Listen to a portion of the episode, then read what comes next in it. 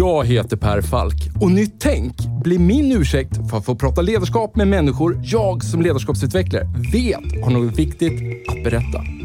Och med tio avsnitt per säsong, varannan vecka, gräver vi därför ner oss i tekniker, principer och synsätt för att vi ska sätta fingret på vad som kännetecknar det ledarskap vi alla behöver se mer av.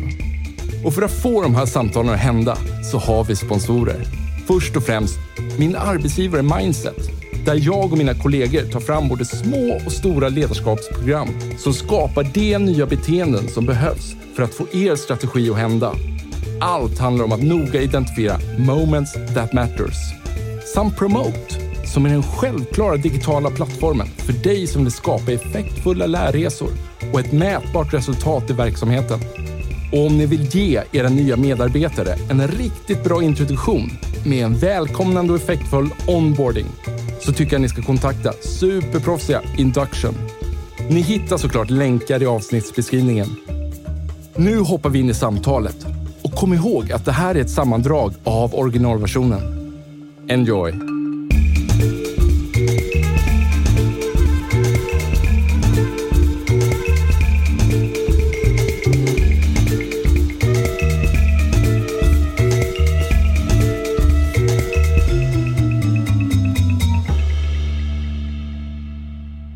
Vilken tror du är världens största organisation? Oj, ingen aning. Har nog inte funderat på ens en gång. Nej, det är faktiskt amerikanska försvarsmakten.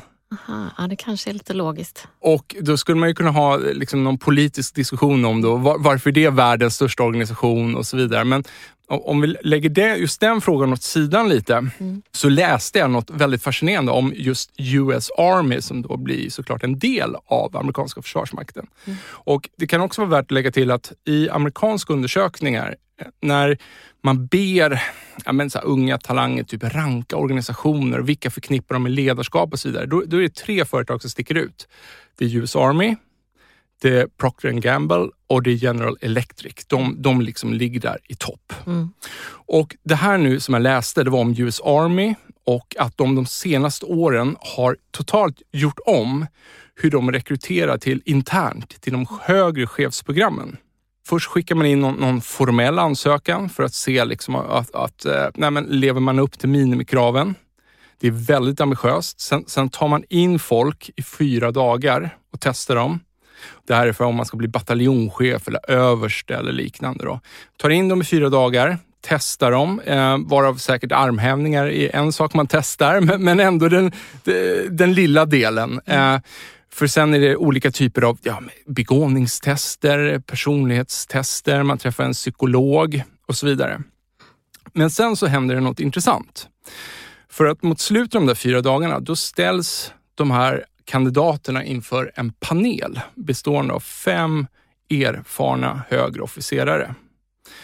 Och det här är vad man kallar liksom double blind. Jag skulle nästan säga att det är triple blind. För att när de kommer in där till den här panelen så panelen vet ingenting om kandidaten. De vet inte vilket förband de har varit i, vilka utmärkelser de har, vilken träning de har, hur länge de har arbetat. De vet ingenting. De kan inte ens se kandidaten, för den sitter bakom en skärm. Mm. Och i slutändan så har man bara en diskussion hur man har presterat på de här testerna under de här fyra dagarna. Så man pratar inte historia där heller. Utan istället pratar man, speciellt lägger man tid på de arbetsproven man har gjort. För man har gjort olika, liksom se hur, hur jobbar folk tillsammans i ett team under press? Eh, de har gjort tester i någon simulerad stabsmiljö där det liksom, man bombarderas med information. Hur hanterar man den pressen och så vidare. Så de håller den här intervjun och sen på slutet, det var därför jag kallade det triple blind då, för sen på slutet, då rankar alla fem hur de, vad de känner för den här kandidaten. Oavsett, man vet ingenting hur de andra rankar. Och sen vägs det här resultatet ihop. Och Det intressanta är då att man märkte att talangpoolen, på något sätt så, jag tror att när man införde det här för några år sedan och började testa, rekryterade man först, man gjorde det normala urvalet och sen så gjorde man det på det här annorlunda sättet. Mm. Och då märkte man att talangpoolen förändrades med 34 procent. Mm. Mm. Spännande. Vad tänker du när du hör med det här? Ja, men det är ju precis det där. och jag utgår ifrån att man eh, i de här proverna och även när de fick eh, gå framför den här eh, juryn då, eller vad man ska kalla den för, att det bara var fokus på kompetens. Ju. Man hade förmågan att skala bort alla de där sakerna som kan störa oss i onödan. Och då är jag, ja, jag är helt övertygad, det blir ett annat resultat. För då kommer man att kunna fokusera på det. Jag börjar tänka lite på det här, du vet, när man testade symfoniker. Mm. Oh ja. Ja, kan inte du bara berätta, vad är det? Vad handlar det om? Ja, men det börjar bli ganska gammalt nu det här exemplet men det är ett väldigt tydligt exempel på just hur mycket som faktiskt eh, stör oss i en traditionell rekryteringsprocess. För de fick ju helt enkelt spela upp, för det är väl det normala förfarandet misstänker jag när man söker till en orkester. Men göra det bakom, eh, alltså de var dolda bakom en eh, gardin eller vad det nu var för någonting. Så att de som skulle besluta om vilken som skulle få platsen eh, fick bara höra hur man spelade, inte se personen. Och det är precis det det handlar om det här att eh, kunna fokusera på kompetens.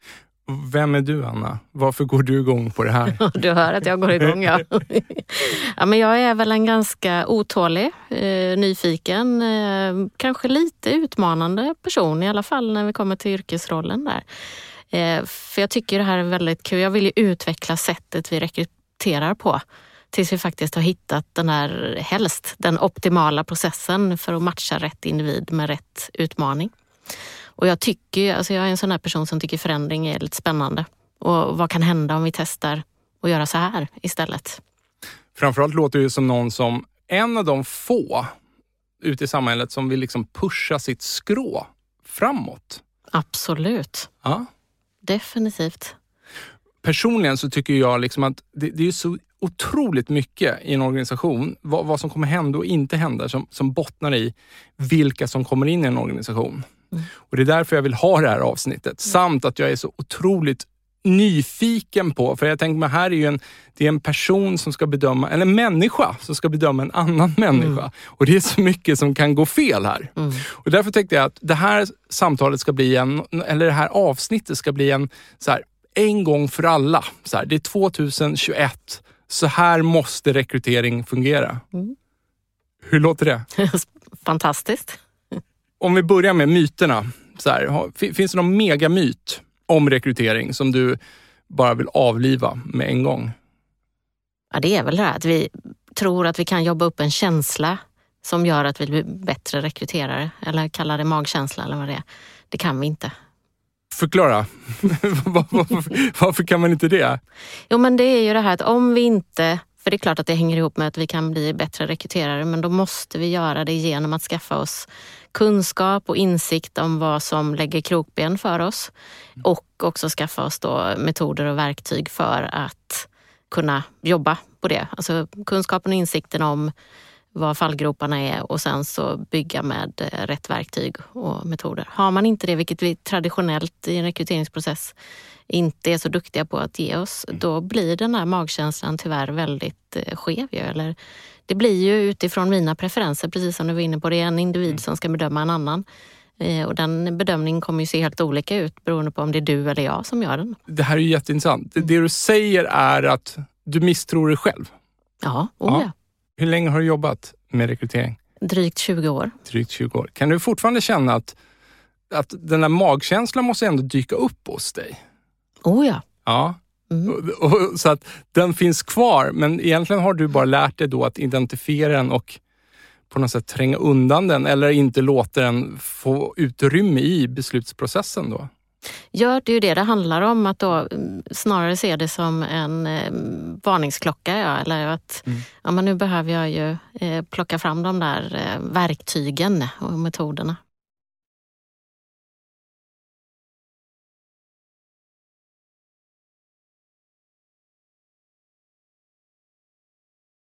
om vi ska liksom inspirera en lyssnare hur man skulle kunna jobba då. då mm. eh, så här, hur skulle du lägga upp en process? Mm.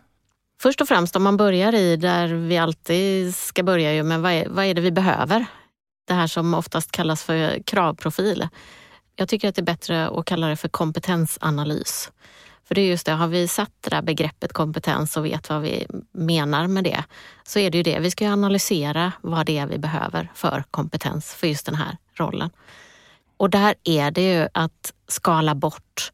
Vi är ganska duktiga på att eh, lägga in lite för mycket mm. och då avgränsar vi ju för mycket. Man vill liksom safea allt och ja, ha allt. Ja, mm. och sen är vi också ganska eh, luddiga ofta. Mm. Ett av mina favoritexempel är ju det här med att slänga oss med att man ska ha fem till sju års erfarenhet. Men vi har inte definierat vad det där betyder mm. egentligen. För det är ju två personer som har lika lång erfarenhet kan ju besitta väldigt olika kunskaper. Och det är ju egentligen kunskapen vi är ute efter. Så där är konkretisera, bryt ner det, eh, bli tydligare med exakt vad är det man behöver kunna. Mm. För då öppnar vi också upp för alternativa bakgrunder. Vad skulle du kunna ställa för frågor till kunder? För jag kan tänka mig att många skulle kunna gå i låsning och inte mm. veta att Ja, vad säger jag nu här till Anna? Alltså, ja, alltså, personen ska ju vara erfaren. Mm. Räcker inte det? Mm. Liksom? Ja, mm. vad, vad, kan du ställa för förlösande frågor här? Ja, men det är just det, vad är det man ska göra såklart? Alltså, vad är arbetsuppgifterna? Vad behöver man kunna av det innan? Vad behöver man ändå lära sig här till exempel? Eller sådär, beroende på. Då. Så det är att styra på de sakerna. Ja. När vi har öppnat upp så och fått alltså väldigt mycket tydligare krav så är det ju också väldigt mycket enklare att eh, nå ut. Och när vi ska formulera våran eh, platsannons, som det väl oftast är, men även om man jobbar med att söka upp kandidater så är det ju lättare när vi har en tydlig kravprofil mm. helt enkelt. Men där är ju också, om vi pratar eh, formulera annonser, så är det ju att eh, även där vara tydliga och konkreta eh, och att hålla oss till det vi har sagt att vi behöver. För det gör ju också att det blir väldigt mycket enklare för en kandidat att veta, är det här ett intressant jobb för mig eller inte? Mm. Vad ställer de för krav eh, och hur matchar jag det? Mm. Mm. Där finns ju massa intressanta studier. Huruvida man spelar på vissa ord mm. gör att man får ett helt annat uh, urval av sökande och så vidare. Kan du säga någonting där? Vad, finns det några dos and don'ts? Ja, men absolut finns det. Och där finns, precis som du är inne på, jättemycket kunskap idag att ta till sig. Och det finns även programvaror som kan hjälpa en att liksom koda eller läsa ehm, just det där om vi ah, signalerar. Smart! Mm. Ja. Finns väl tyvärr inga svenska verktyg nu vad jag har hört. Men jobbar man med engelska platsannonser till exempel så kan du ehm, gå in och se, är det så att vi använder uttryck som attraherar det ena eller andra könet mer till ja. exempel. Mm -hmm. Det är ju återigen, att tänk, såklart, där tror jag att de flesta är med idag, alltså könsneutrala titlar. Mm. Men också i, när, framförallt när man beskriver personliga egenskaper, vilka som krävs. Mm. Att vi gärna slänger oss med lite floskler där fortfarande. Mm. Man ska vara eh, lagspelare till exempel. Mm. Eh, det vet vi att det attraherar mer män än kvinnor. Mm. Och vad man oftast är ute efter är ju snarare att man ska kunna samarbeta bra. Eller mm. team, vi använder eh, rätt ord där för att inte utesluta Hur uppfattar kvinnor den frasen, tror du?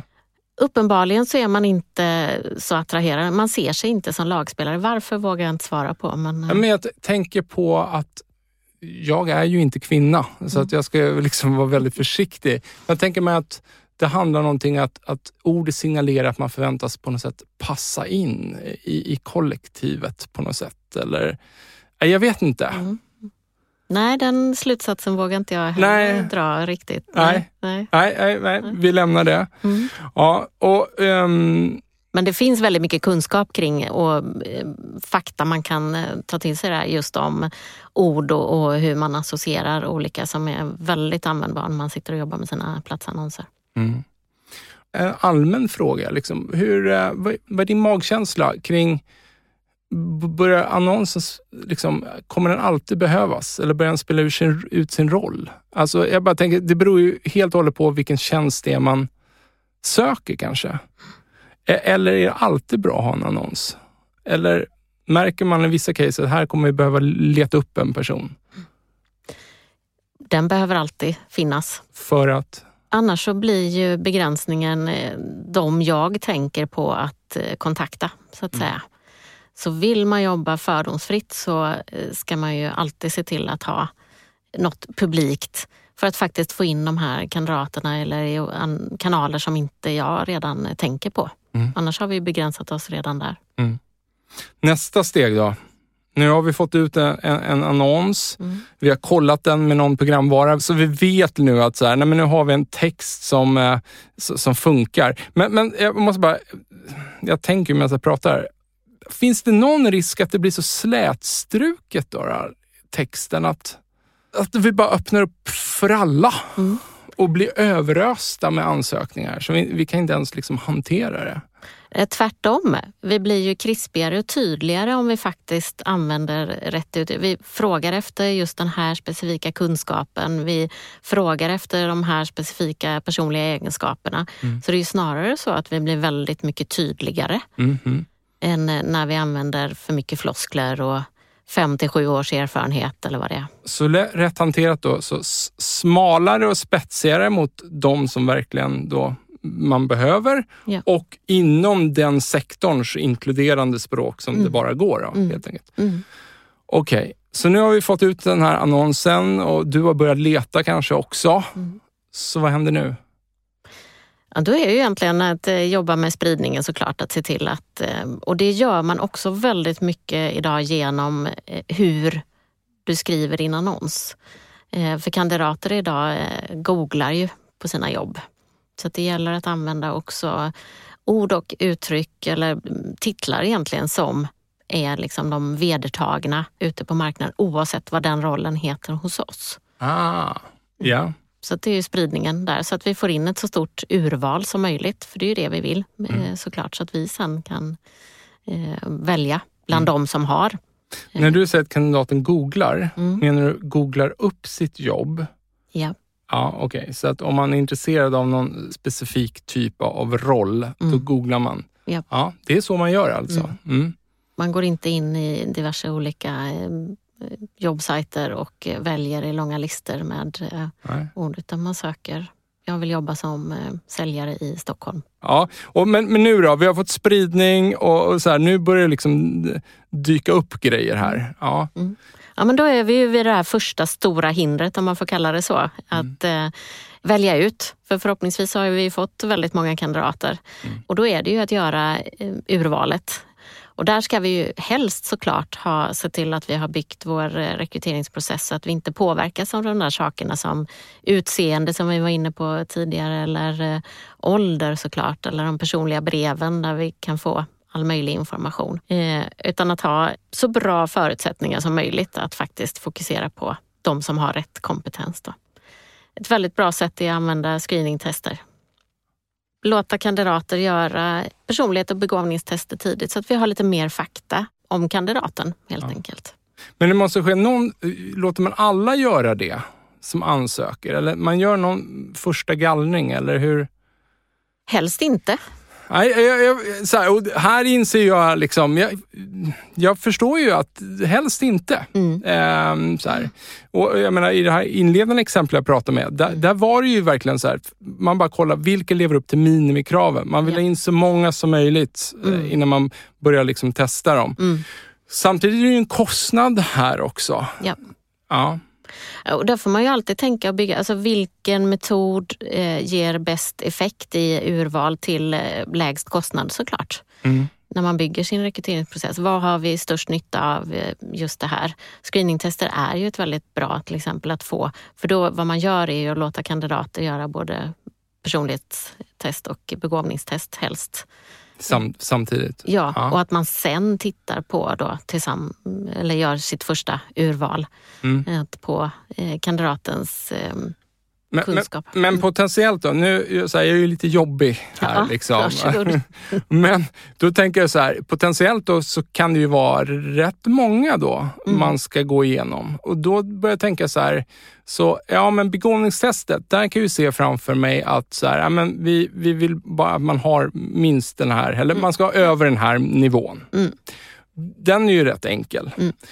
Men när det handlar om att bedöma en personlighet, här börjar det bli lite liksom knivigare. Mm. Pratar du med dina kunder om vad de vill ha för personlighet? Eller hur tänker man här? För mm. här... Ja, det är det som är, um, kommer ihåg från kompetensbegreppet, så är personliga egenskaper en. Och när man gör kompetensanalysen då så handlar det om att identifiera vilka personliga egenskaper krävs för att jag ska göra det här jobbet på bästa sätt. Mm. Och då pratar vi om ett fåtal. Mm. Det kanske är en fyra, fem egenskaper. Vad skulle det kunna vara? Ta, om du tar två hypotetiska roller Mm.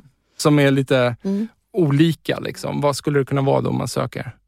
Nej, men det, till exempel kan det ju vara en eh, ekonom, något man ska vara ganska noggrann, strukturerad. Sådär. Ja, men då är ju det med i eh, kompetensanalysen såklart. Och det är ju det man eh, jobbar med och att identifiera i screeningtesterna. Eh, Så det beror ju på. Det finns jättemycket bra eh, testverktyg och ramverk för att då jobba så att man har vetenskapliga så att säga, personliga egenskaper man väljer ut så att man vet att det är det man eh, behöver.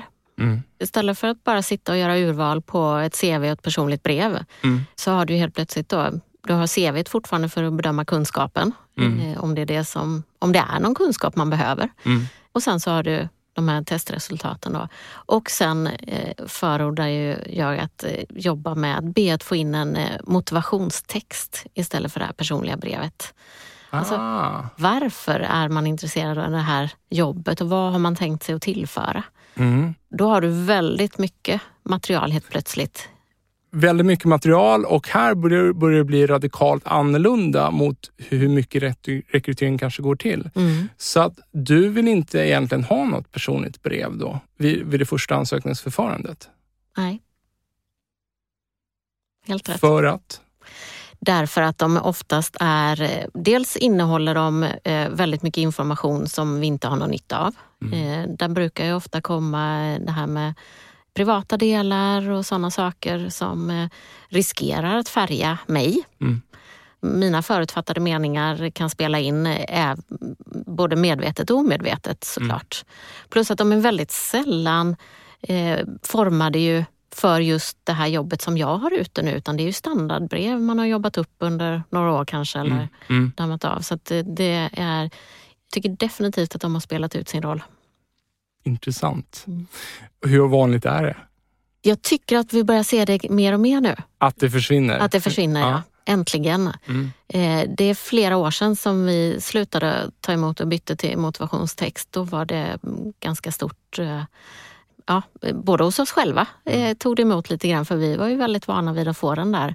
Man vill ju så gärna som individ skaffa sig en bild av den här personen. Hur låter en instruktion till motivationstext? Är det motivationen för det här jobbet eller vad, eller vad är dina drivkrafter på ett jobb generellt? Eller liksom, vad är det man vill fånga där? Just i motivationstexten när, man, när kandidaten söker så är det just det, alltså varför är du intresserad av det här jobbet och kanske med tillägg också vad, vad du tänkt att du vill bidra med eller liksom så. Det är ju den. När låter du en kund börja se urvalen? När exponeras i den här kedjan som vi har pratat om just Mm. nu, Mm. Fram tills nu, när exponeras en kund inför eventuella kandidater? Det görs ju inte än på tag för att då är det ju vi som rekryterare som intervjuar kandidaterna också gör kompletterande bedömningen på dem innan eh, de går vidare till en extern kund. Och då har ni redan gjort intervjun baserat på det här eh, motivationsbrevet. Vad är det du kallar det för? Motivationstext eller Mo- motivationsbrev. motivationstext. Ja, ja.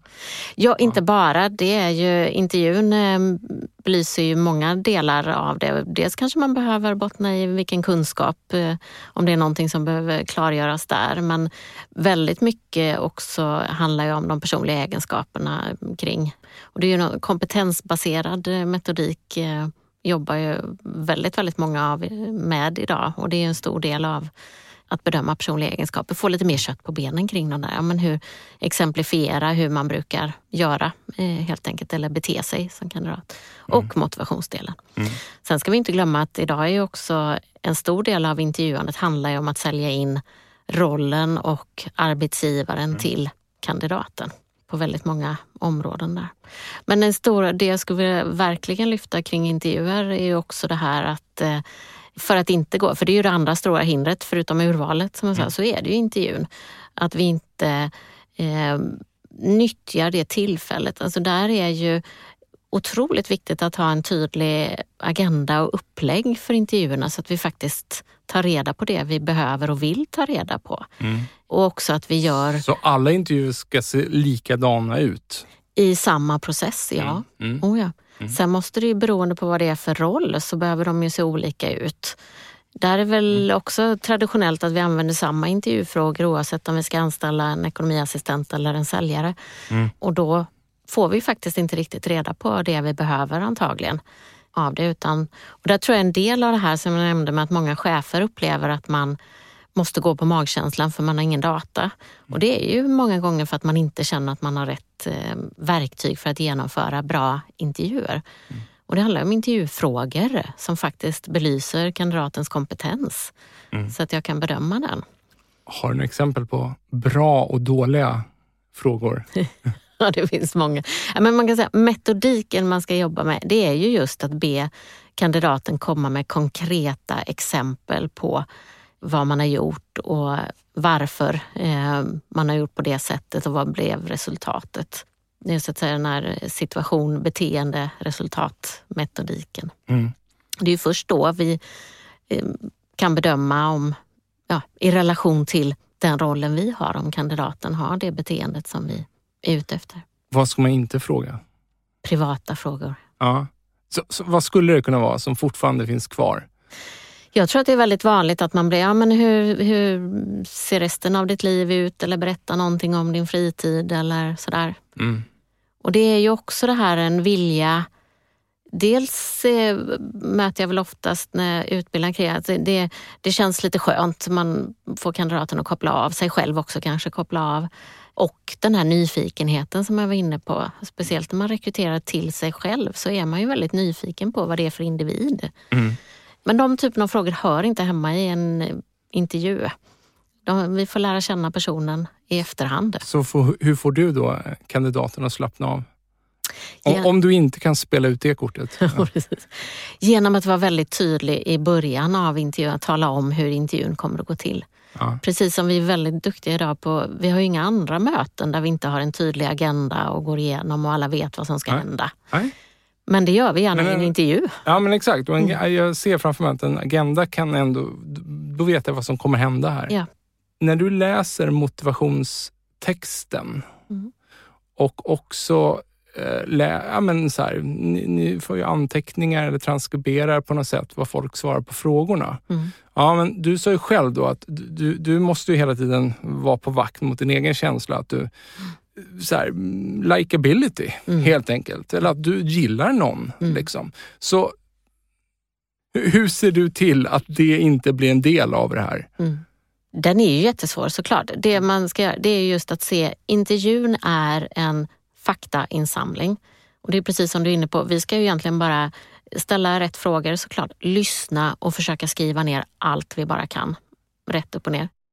Och den är, den är svår, men det är också väldigt skönt när man kommit till den insikten eller börjat träna på det här, att inte ha försöka genomföra en proffsig intervju samtidigt som bedömningsdelen av hjärnan är igång. Ja. Så blir det ganska rofyllt att faktiskt bara föra det här samtalet och samla in. Ah. Och det märker kandidaten också. Ja men exakt. Att inte, ja men nu förstår jag. Mm. Alltså fällan att man på något sätt att man känner att man sitter och utvärderar personen ja. där och då. Ja. Det är inte det som är mitt Nej. Eh, uppdrag Nej. i just det ögonblicket. Nej.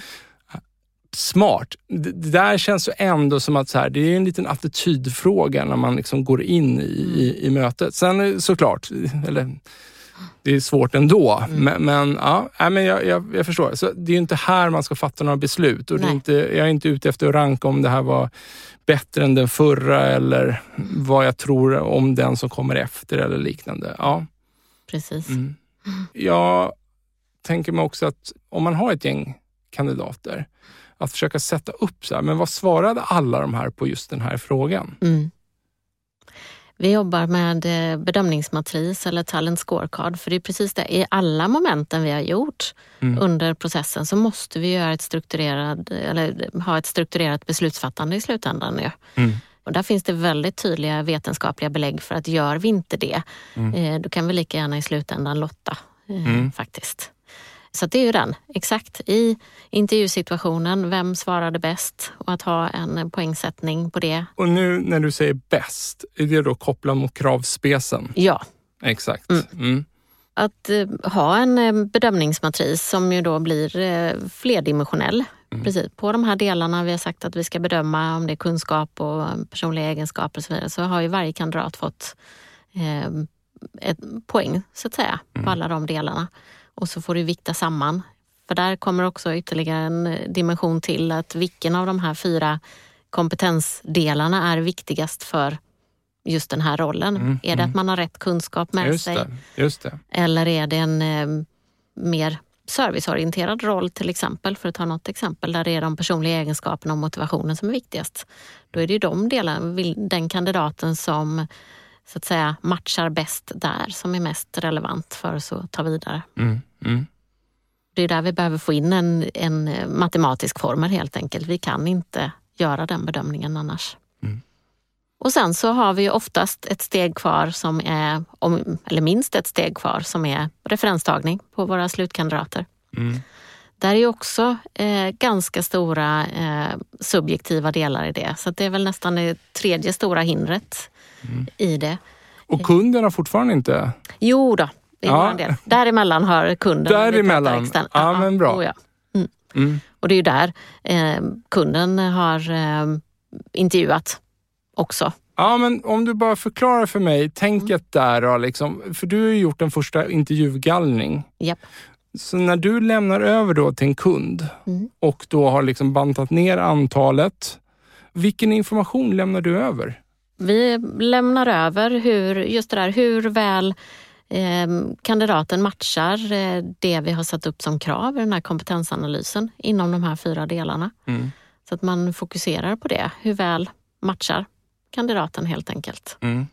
Det vet kunden innan man träffar kandidaten då också? Ja. Ja, jag tänkte att det fanns något Mm. tänk där att, jag Mm. vet inte. Mm. Nej, men det gör men det är eh, kanske lite me- mer otraditionellt eh, presenterat då, ja, utifrån de här fyra delarna. Eh, så att man lyfter, att man inte bara ser ett eh, traditionellt CV och skaffar sig en uppfattning utan att det är utbrutet i att eh, Ni har satt ihop all information till någon sorts ja, eget CV över Ja. personen. Eh, utifrån de fyra delarna i kompetensbegreppet. Ja. Mm. Så att det blir eh, presenterat lite mer objektivt Mm. egentligen. Finns det någon information där som du har tagit bort? Ett purpose? Eh, nej men eh, mer att vi, det inte har fyllts i i den där utan att vi bara fokuserar på kompetensen. Ja. Mm. För att ta bort eh, sånt som eventuellt eh, påverkar felaktigt. Ja. Mm. Så det är ju den presentationen och utifrån det så eh, intervjuar eller väljer ut. Alla kandidater som är presenterade är ju så att säga gångbara för jobbet. Man har ju oftast i alla fall de eh, skallkraven med sig som behövs. Mm. Det kan ju vara i väldigt specifika bristkompetenser så får man utmana kunderna idag också. Behöver man verkligen kunna allt det? Ja. Vi, ska prata om referenstagning här också, men jag tänker hur ett begrepp som cultural fit, Mm. hur passar det in här? Inte alls. Nej, för att? Eh, därför att det är ju så att eh, det jag hellre vill prata om är ju culture add. Vi vill ju utveckla idag och där är också från eh, den här kandidatundersökningen jag refererar till. Idag är det eh, 15 procent av kandidaterna som säger att de vill passa in. Så att vi, dels utvecklar vi inte våra organisationer om vi plockar in personer som bara passar in hela tiden. Nej. Utan då behöver vi de som kommer in och kompletterar. Eh, Mm. Så att det är ju, hoppas jag, på väg bort. Definitivt. Bara för att vara Mm. supertydlig. Vad är det som riskerar att gå fel om man tänker cultural fit? Att man ska passa in. Mm. Det, det låter ju bra, passa in. Ja, ja. Oh ja. Och det blir mycket bekvämare, är likadana. Men jag brukar, eh, eller jag älskar att jämföra med lagidrott när vi kommer till det här. Att där är vi ju väldigt duktiga på att hitta personer som kommer in i laget och kompletterar varandra. Det är ju ingen i ett fotbollslag som vill ha 11 Zlatan eller 11 målvakter. Nej. Men i en arbetsgrupp så vill vi gärna ha exakt likadana. Ja. Och där kan vi se, då får vi ju inte den utvecklingen eller den utväxlingen heller på en grupp som kompletterar varandra istället. Och där är ju alla rörande överens. Det finns ju hur många rapporter från eh, alla konsultbolag sedan många år tillbaka. Alltså att Jajamän. vi behöver eh, organisationer som, är, eh, som har en större mångfald i alla aspekter för Ja. att vi ska skapa de resultat vi vill ha. Då. Om det är en omogen organisation, Mm. om man, man inser någonstans att så här, men vi måste jobba mer så här. Mm. Och nu har jag kommit så långt att man presenterar några slutkandidater. I slutändan så är det ju, liksom, jag säger kunden hela tiden eftersom du är ju precis som jag, du är ju Mm. konsult. Liksom. Och, men i slutändan är det ju kunden som fattar beslutet, Japp. vem som ska anställas.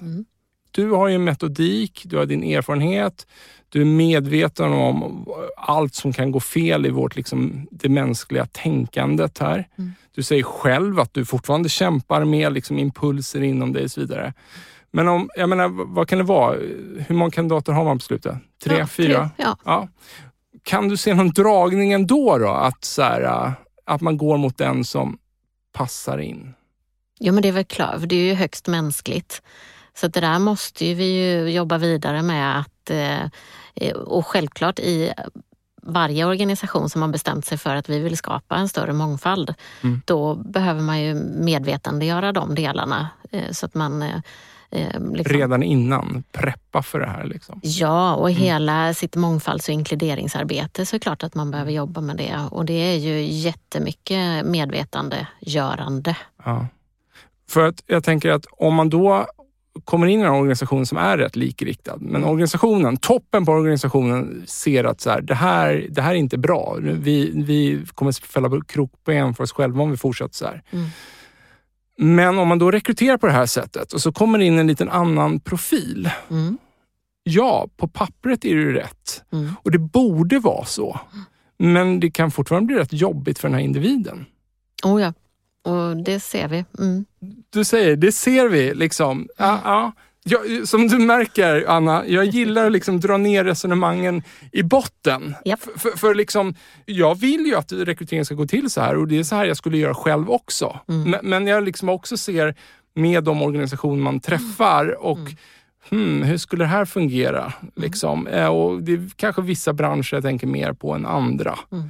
För att jag kan också tänka mig att en omogen chef skulle nog kunna reagera att oj, så här, om, om jag nu får in en helt annan profil, skulle han eller hon, då, en omogen chef, kunna tänka att men jag måste ju leda den här personen på ett helt annorlunda sätt. Om man nu kommer in att man har en likriktad grupp. Mm. Och ursäkta, men tacka fan för att man kanske måste göra det då, om det är en annorlunda profil. Japp. Men det är nog väldigt lätt att den här chefen uppfattar det som att, och därför är det fel. Mm. Men där är glädjande, alltså vi är ju inte framme såklart, men Mm. eh, det händer väldigt mycket och en av, eh, vi gör en trendspaning varje år. En av trenderna just i år var precis det här med eh, att vi ser att det kommer faktiskt inkluderande ledare eller bias interrupters. Den typen av ledarstil eh, uppmärksammas. Och, Gör mig glad. Ja, mig med. Därför jag har hela den här podden kan jag Ja. ju trycka på också. Ja. Och, och just också att där ha identifierat vad är det som utmärker de ledarna. Vad är det för eh, personliga egenskaper de behöver besitta. Så det är klart att det, är, det går inte bara att, att rekrytera in eh, enstaka individer som bryter normen och så tror att man har löst det. Utan det är ett mycket större eh, arbete såklart. Mm. Du sa ju förut så här, ja vi ser det. Eller liksom, Mm. ja, alltså att, att eh, en person med en ny typ av profil som kommer in på en likriktad arbetsplats kan få det rätt tufft. På Mm. vilket sätt ser du det? Eller? Ja, men just i eh, undersökningar sådär att om du inte har ett helhetstänk kring det så är det klart att den personen tenderar ju att säga upp sig snabbare än, än andra personer. Om man inte känner att man liksom blir inkluderad och eh, får rätt förutsättningar. Så vad skulle du säga om du har en, en beställare som har självmedvetenhet, vi är väldigt likriktade, Mm. vi måste göra någonting åt det här. Hur kan vi supporta de här nu som vi lyfter in här i systemet? Mm. Hur måste vi tänka för att de inte ska säga upp sig för att de känner sig liksom utknuffade? Mm. För sånt sker ju. Ja. Ja, men där kommer vi ju mer in på ditt område sen då, att jobba med ledarskapet och HR i det. där lämnar vi som rekryterare över. lämnar ni över, ja. ja men, men jag tänker också så här att det, jag gillar ju så här, min, min teori liksom varför ledarskap inte sätter sig, alltså det är massa olika anledningar till varför ledarskap inte sätter sig i en organisation som det skulle kunna göra. Mm. Men en av teorierna är att jag tycker att för att chefer kan inte prata ledarskap, man har ingen metadiskussion. Mm. Mm. Så här, och eftersom man inte har någon metadiskussion så blir det också svårt att, att föra över kunskap från senior till junior. Mm. Det räcker inte bara med att göra ledarskap utan man måste också prata om ämnet. Då tänker jag så att i det här fallet då att det är väldigt viktigt att prata om så här, varför har vi rekryterat den här profilen? Mm. Vad kommer Anna nu bidra med? Mm. Vilken stöd behöver Anna från, från teamet mm. här nu?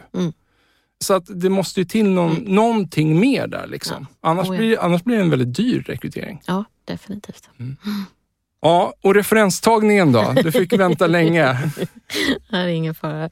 Ja, men eh, där, där, det är ju som jag sa, det tredje eh, stora hindret egentligen, just för att det är så mycket subjektivitet i det också, om vi inte gör det strukturerat. Precis som eh, vi pratat om att strukturera upp vår intervju. Tydlig agenda, vad är det för frågor, vad är, vad är syftet med det, så måste vi göra det med referenstagning också. Och det är också en faktainsamling.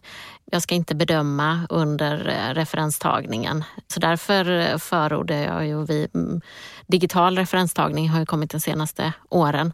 Det finns väldigt, eller egentligen enbart stora fördelar med det.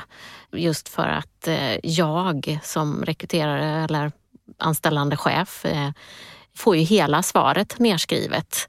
Det är inte jag som gör några sammanfattningar eller så av det utan att det är hela referentens hur, hur, fungerar det? Eh, att man helt enkelt skickar ut. Det eh, finns eh, flera verktyg idag men just att du får om du ska vara referens till någon så skickas det ut till dig. Mm. Du får ett standardiserat frågebatteri blir det ju också då. Mm. Så det blir samma frågor till alla, vilket också är väldigt, väldigt bra såklart. Kopplat mot den här kravspecen. Ja. Mm. Precis.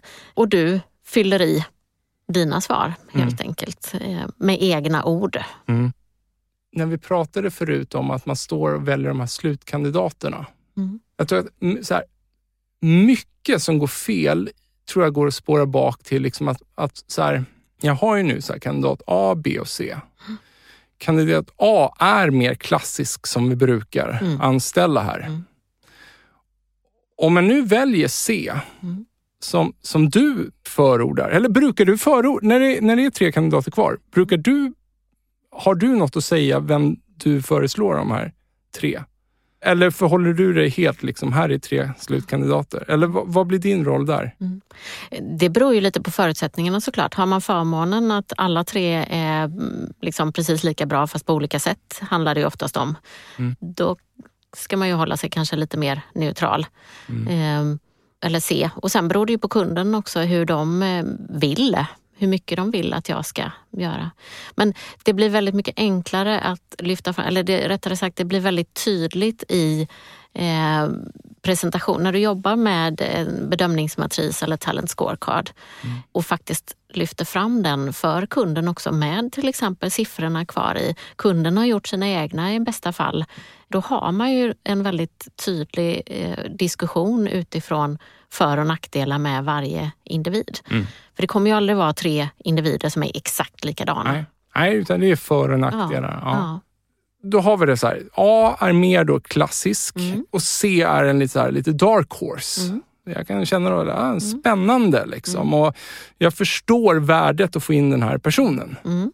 Jag tror att det är ju någonstans här, om man nu väljer att rekrytera C och så går det fel. Mm. Den personen presterade inte alls. Mm.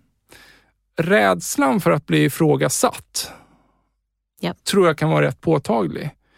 Och att det finns då risk för att man går på A. För att så här, ja, men misslyckas man där så jag kommer inte få höra det från någon. För den personen var ju som vi. Visst är det så. Mm. min tes är så här. Och, har vi och det är ju rädsla det handlar ja, om där också. Absolut. Och, och, oh, ja. och, att jag skyddar min karriär. Ja. Det, för det är ju det liksom. Ja. Men då, känner, då har vi i alla fall tagit ett steg med den här personen genom att vi i alla fall haft med kandidat C den här gången. Mm. Men det blev inte den. Alltså, vi ska utgå ifrån alla tre är ju kompetenta uppfyller kravprofilen. Mm. Liksom. Det är ju inte det. Men just det att våga välja den där som kanske, precis som du är inne på, sticker ut lite mer än vad vi brukar göra. Mm. Men i de andra rekryteringsprocesserna man har haft innan, som den här chefen, då kanske man bara har haft tre kandidater A. Nu har vi i alla fall kommit ett steg längre den här gången. Att när man överväger kandidat C, nästa gång det är dags, så förhoppningsvis så vågar man chansa på C då. Alltså det här är ju en, man måste se det som en långsiktig beteendeförändring. Och förhoppningsvis, om, om jag då sitter med att jag är din kund, Mm. så kanske min chef eh, är in- involverad i det här valet också då, Mm. liksom, för att skapa någon sorts förankring här. Liksom. Mm. Om det är så att man känner att det här måste vi bli bättre på, om man vill ha tag på dig för att få lite hjälp på vägen, Mm. vart hör man av sig då? Då är det antingen hos eh, mig på TNG eller via LinkedIn såklart också. Tack för att du avsatte tid. Tack själv. Hörni, tack till våra sponsorer Mindset, Promote samt Induction för att ni tror på den här produktionen. Ta hand om er.